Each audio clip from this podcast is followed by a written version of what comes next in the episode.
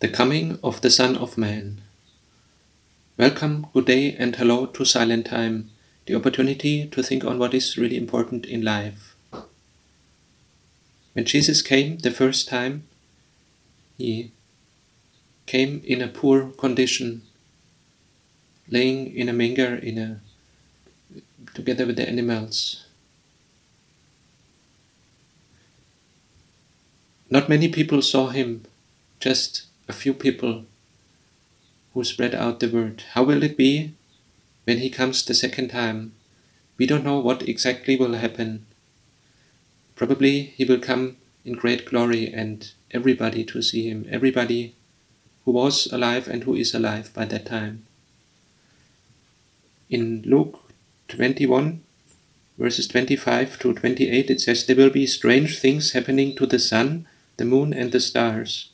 On earth, whole countries will be in despair, afraid of the roar of the sea and the raging tides. People will faint from fear as they wait for what is coming over the whole earth, for the powers in space will be driven from their courses. Then the Son of Man will appear, coming in a cloud with great power and glory.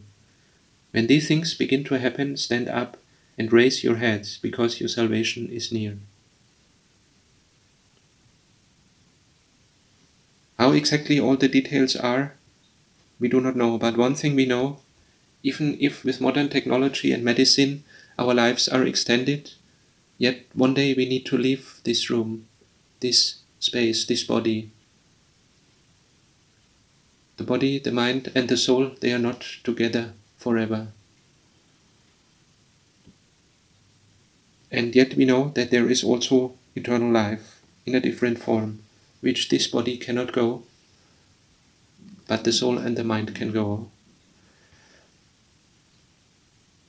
Lord, we thank you for your word, and we thank you that we do not need to fear, that in fact we can look up, we can raise our heads, because the salvation is near. With every day it is coming closer.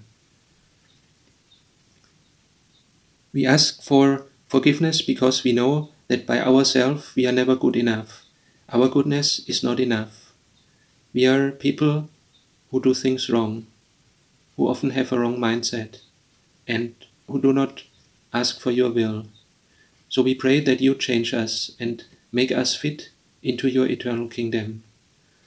That every day in this life, whether it is close to your final coming or whether we live the normal life and you call us home one day, that you prepare us through this life, on that narrow path, that through all good and bad times you guide us towards your eternal kingdom, that we fit in there, and praise your holy name forever. Amen.